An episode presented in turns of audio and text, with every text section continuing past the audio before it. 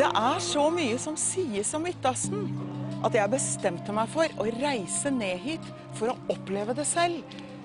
Og Israel er et sammensatt, mangfoldig og bemerkelsesverdig land. En smeltedigel mellom øst og vest. Her er det kristne jøder og arabere som lever sammen i et demokrati som er over 60 år gammelt. Dette skal bli veldig spennende.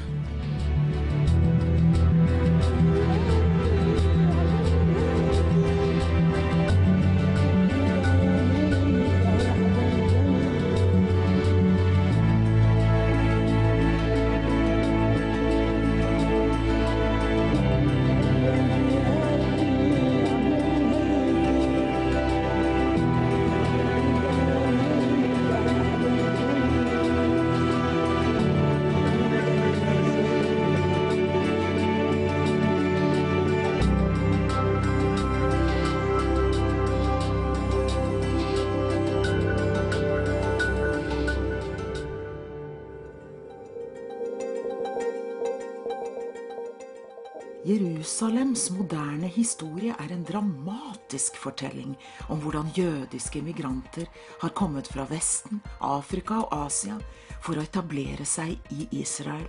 De har bidratt til en eksploderende økonomisk vekst for hele regionen. Det hardtarbeidende folkeslaget har flest nobelprisvinnere i verden. Vi skal snakke med en forretningsmann, kjent forfatter og antisemittismeekspert som er brennende opptatt av politiske spørsmål og ikke redd for å si sin mening. The time after the Second World War, with the founding of the State of Israel, must have been such a special time for so many Jews. And on a personal note, I'm wearing a Star of David that was personally made for me by a very good friend who lives in Rio de Janeiro. And when he came to Rio de Janeiro in 1948, he made exactly the same one for himself, and he has worn it ever since. But how was it for you to move to Israel? I moved to Israel in 1968 after the uh, Six Day War. And Israel at that time was a very provincial country. Uh, give you an idea, there was, uh, there was no high rise in Jerusalem. There isn't much today, but there was none at the time. Uh, in Tel Aviv, there was one high rise building, and uh, the road between Jerusalem and Tel Aviv was a winding, uh, difficult road. Uh, which took a long time to, to get there, even if the traffic wasn't as big as it is uh, today. What changed after the Six Days War when the Israelis took over the Jordanian territory? Well, Israel took over the territories which uh, Jordan had occupied and uh, didn't in the beginning change so much. What changed was the economic mood. People, uh, there had been economic crisis before the Six Day War, and now in Israel, uh, everybody was optimistic, and uh, the economy started to develop. Uh, it was a lengthy process, uh, which uh, I would say to a certain extent ended when in 1977 the Labour Party was for the first time in decades uh, defeated. The West clearly uh, had very high hopes for the Arab Spring, and uh, I come from Norway, and in our country we saw even a month after the Tahrir Square first erupted in Egypt. Uh, our foreign minister at the time, Jonas Gahr Støre, wrote uh, an article saying that we should learn from uh, what had happened and that this was a pure and clean, you know, Arab world wishing for democracy and that whoever criticized the Muslim Brotherhood uh, should not uh, do so because this would not lead to the Al Qaeda or the Islamists gaining ground in the Middle East. How can we be so wrong? There are two reasons for that.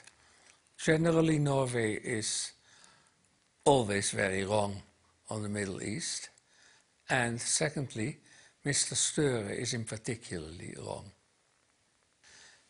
Uh, that is one of the reasons the Norwegian media are extremely mediocre. And I must say that from some, not all of Norwegian inter, uh, media which have interviewed me, in my opinion, were the worst in Europe. Uh, some of them, not all of them. Uh, and uh, the, it is not only lack of knowledge, it is also a feeling that uh, Norwegians know something because they have money. Uh, they, they are ignorant and they also don't want to know. To what degree would you say it's problematic uh, that the West has followed a course of an idealistic view on uh, the Middle East in trying to implement democracy and human rights uh, and not follow the more realistic approach? The West, of course, was very optimistic due to the crumbling of uh, the wall of Berlin, the crumbling of the Soviet Union, and they thought, totally mistakenly, that the same would be happening with the, uh, with the Arab world. Uh, they know very little about the Arab world. Uh, the correspondents who write from the Arab world are few and very often very biased, very pro-Arab. And they inserted a totally false feeling in the West. And of course, uh, since the Arab Spring, we have seen hundreds of thousands of people dead in Arab Spring countries. Uh, you can say uh, what happened in Syria wasn't really Arab Spring, but it was certainly 200,000 dead or something like that. Uh, Libya, 40,000 dead. Uh, Egypt, uh, we don't know exactly, but probably 10, 10,000 or more, more dead.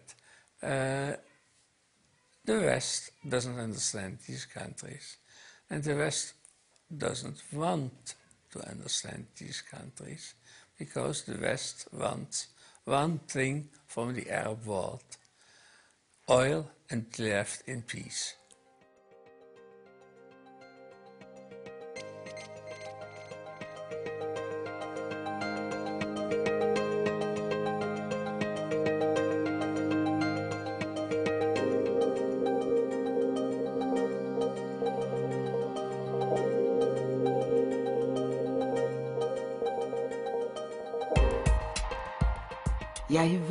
En dyp resignasjon. Virkelighetsoppfatningen er så forskjellig fra våre. Det ser ut til at det nye, antireligiøse og ekstremt liberale Vesten bidrar til å skape mer konflikt der vi blander oss inn i andre lands indre anliggende. Det er en sterk motvilje mot oss i mange kulturer. De føler at vi er urettferdige, kyniske og egentlig kun ute etter å utnytte deres naturressurser. Vi må nok få mer respekt for andre hvis vi skal lykkes i å bidra til fred i verden.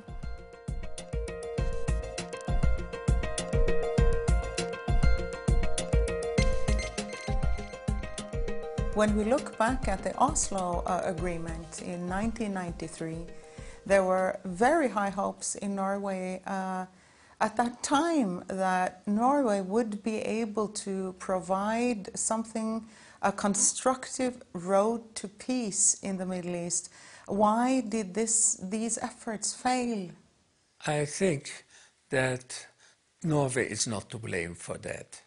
Uh, it has also taken me a long time to understand that the Oslo agreements uh, were a wrong concept. Uh, and there are many Israelis who today consider Oslo one of the negative moments in history. Uh, Norway uh, could never provide much of a help in this, uh, but because uh, it has very little to offer besides money. Uh, Norway has no intellectual understanding of the Middle East. It was a convenient place to hold these negotiations. And if these negotiations had been successful, Norway would have had an honorable place in uh, the history of the Middle East. Uh, it's not that Norway, Norway has certainly a dishonorable place in the history of the Middle East, That's certainly in the Israeli-Palestinian conflict. But uh, it's not because of the uh, failure of the agreements. It's because of what the labor governments of uh, Jens Stoltenberg, of their behavior, of their support, indirectly, but uh, in fact, uh, in advance before other countries in Europe of their support of mass murderers. No country in Europe has gone as far as supporting uh, Hamas in Europe as Norway under uh, Stoltenberg as Prime Minister and Støre as uh, Foreign Minister. Would you say that the culture of victimization and Europeans' wish to help out, uh, maybe in the aftermath of the colonization of Africa and other countries, that there is an element of this pertaining to the way we handle the Palestinian issue? We have to separate between socialism and uh, the center right. Socialism because of its solidarity with the, uh, with the poor and the uh, weak, uh, has an inclination to show solidarity with criminals. Because criminals should be weak in our society. And if they are not weak, they, you don't have a democracy. So uh, you see that in Norway, where in Norway in particular, but also in Sweden, in to some extent less extreme in the Netherlands, perhaps also in Denmark, perhaps also Finland, perhaps also in Switzerland. So uh, Norway gets to these extremes because of its ignorance and its money. So, in that sense, you would say that uh, Norway finding the oil, being a small country, and having then made the decisions to use the spread of money uh, to gain influence in foreign countries hasn't been all that successful. Well, I don't know much about it. I know that it in Sri Lanka was a total failure. And in, uh, in Israel, Norway, slowly but surely, is not seen as a positive country. Norway is seen as, to the extent it is seen at all, uh, Norway is seen as an ally of uh, murderers. Would you say that foreign countries, as they intervene into uh, the issues of uh, the Middle East, uh, actually are ending up supporting forces that create war instead of peace? That is to a large extent true. The Palestinians could never have had all these wars if they hadn't been supported by Western countries. There seems to be a two sidedness also in the way that European politicians speak, because on the one hand, they donate uh, large amounts of uh, money through aid to groups in the Middle East that we know through statistics and knowledge are uh, terror groups but at the same time, on the other hand, we claim that we wish for democracy and peace in the Middle East. Uh, nobody expects from the Europeans to be very logical. The, uh, I have written an article that you have on the one hand the European Union and on the other hand ugly Europe, uh, the EU and UE. More than 40% of the people in the EU think that we are murdering the Palestinians. You have been here now for a few days. You probably have seen that in hospitals, Palestinians and Arabs are treated in the same way as Israelis, that you have Arab doctors there. That is not exactly people who exterminate uh, Palestinians. If you look at what your television reports, if it reported proportionally, it should have given very little attention to the Gaza war. What advice would you give to Norway as a state uh, so that Norway would be able to be a participant in the road to peace instead of fueling more hatred in the Middle East? I don't know whether Norway can be a participant in the road to peace because I don't know whether there is a road to peace.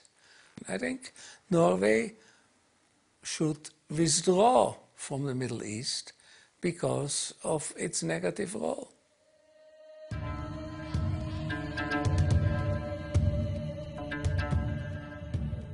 Norge, det lille fattige landet i utkanten av Europa. Vi har stolte bønder og fiskere. Men ikke den internasjonale bredden som vi ser i land som England og Frankrike. Oljen gjorde oss rike, og rikdommen har vi brukt til å skape et stønads- og rettighetssamfunn. Men vi har ikke lyktes med å bidra til fred i konfliktområder. Det er trist, for Norge kunne ha betydd mye hvis de riktige strategiene hadde blitt lagt. Men nå er vi her, i Jerusalem. Dette var hovedgaten på romertiden eh, i Jerusalem. Vi ser de høye romerske søylene eh, fra Kristus egen tid.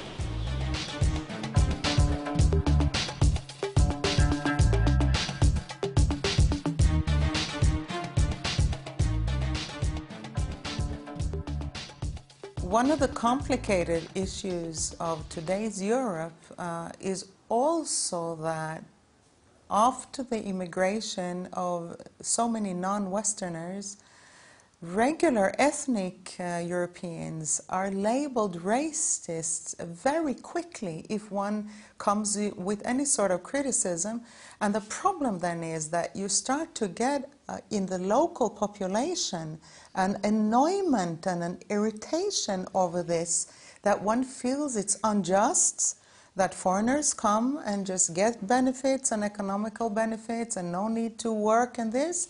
And at the same time you have the regular population feeling that they have paid tax for so many years. And uh, so how do you see the how do you view uh, Europe in the future? I think that Europe in the future will become more chaotic uh, together with the import of people, huge import. I don't say that you could have let in an immigration, a selective immigration of Muslims into Europe and not in these numbers. You hadn't a clue how to integrate them. Uh, with the, you will get more tensions. You import also the tensions between various groups in the Middle East. We have seen fights uh, of Kurds and Turks in the Netherlands, not recently. We have seen fights between Yazidis and, uh, and Turks in certain parts of Germany. You'll have more of that. You have created for yourself a major problem. It's not the only problem you have created because not all your problems are related to the coming of the Muslims. You have created a problem because you have been a parasite on the defense of the Americans. Uh, you have cut down your own defense and expected the Americans to do the dirty work for you. Part of the Europeans have created this idiotic structure of the euro, which uh, creates major problems for your economy and could have created huge problems for the world economy. And another problem, uh, of course, is that you have let in too many countries uh, at the same level into the European Union. So there is a whole range of uh, European problems, which in the coming 10 years Europe will have to confront. Do you see Europe and the West as a whole uh, as a culture in decline? And would you say that there is a shift towards the East which would put Israel more in the center of things? This is too difficult a question. I would say on the first part, uh, yes, Europe is degrading. Europe is in decline. I, I don't say that Europe is a degraded culture, but Europe is certainly a culture in decline, and the attitude toward Jews and toward uh, Israel, and also toward Muslims in a certain way, is a sign of that degradation. Europe is in decline. I have not the slightest hesitation to, to say that. When you look at Israel, you have such a strong defense force, army, the IDF is, is, is remarkable. Uh, but would you say that the media is an equally important battlefield that the Israelis, to some extent, are negligent towards? I wouldn't say that the media is an equivalent battlefield to the army. The media is a very important bat battlefield, and the Israelis, and I have written on it in my new book, will deal partly with that. The Israelis have not understood anything on how media can damage you. Please elaborate on that. Look, media, the reality is that simply by showing, uh, giving far more attention to the Gaza war than it merits in the total number of killings, uh, by the way you present it, by the way you hide that Hamas uh, wants Arab children to be killed. Uh, the media distorts the reality. But Israel has for decades not understood that. We who come from Europe tend to see that the media is filled with pictures of uh, the hurt and the dependent in Gaza. Uh, and in the reoccurring wars, this tends to be such a trend. We never see pictures of Hamas warriors. We never see pictures of Hamas soldiers. Anybody in action, all we ever see are the pictures of children who are hurt, which of course is uh, an extremely sad thing. But one wonders about this since uh, there seems to be such a media war going on in order to slander uh, Israel. Well, if the Israeli government doesn't want to see this, doesn't want to investigate this, uh, doesn't want uh, to spend money on this, uh, that's the result. How do you see the future when it comes to these issues, when one sees how negative the international media is towards Israel? And it's a paradox because once you come to this country, you see the diversity and the different peoples living together, the different skin colors, much more than what you actually see in Europe itself. I think that sooner or later the Israeli government will have to realize that. The later they realize that, the more problems we will have with the Europeans. It's very simple, and my book uh, explains this my upcoming book, which will be ready in a few months, explains this very clearly. I can't change the attitude, the stupid attitude of the Israeli government on this issue. Would you say that uh, the emergence of ISIS and the resemblance it has to with the methods of Hamas, for example, will bring these problems of jihadism and extremism closer to the Europeans' own home ground and thus make him more aware of the situation that Israelis have been in for such a long time? Uh, that will only happen if the Israeli government stresses that enough. It has no structure to stress this enough. Uh, Israel needs already for decades a propaganda structure which should prepare all these things. Now, the Israeli government is astonished that the Europeans don't want to see this truth. But they don't want to see so many other elements of the truth. Why should they see this? Obviously, Hamas, ISIS, Boko Haram, uh, Al Qaeda, Al Shabaab, Hezbollah, they are all murderous movements, ideological murderous movements. The Europeans, like they don't, were so hopeful on the Arab Spring, they do not want to see the negativity of an ideological mass murderous movement.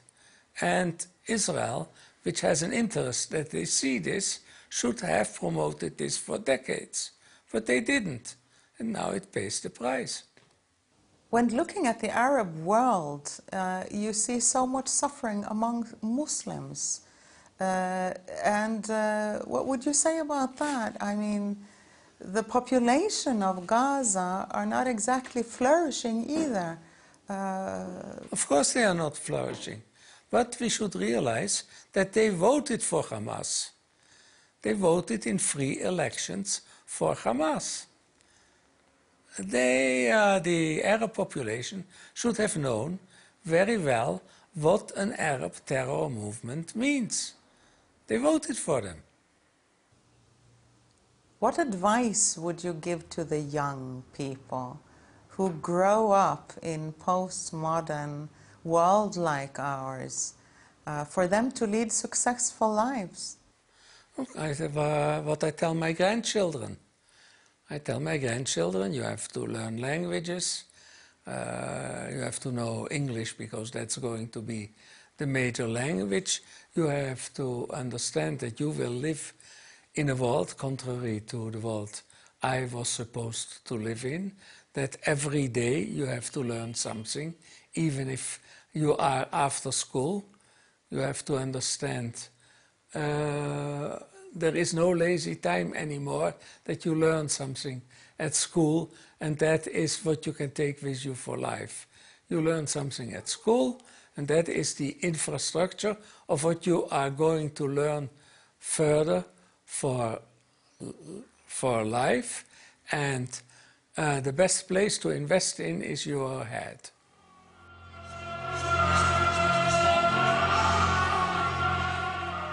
Jeg vil at fremtiden skal være lysere, og at de unge kan håndtere verden med et større vidsyn og mer toleranse enn vi har gjort.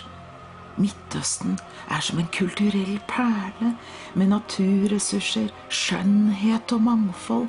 Nettopp dette vakre som det er så viktig å videreutvikle og bevare for at fremtiden skal bringe fred i denne regionen.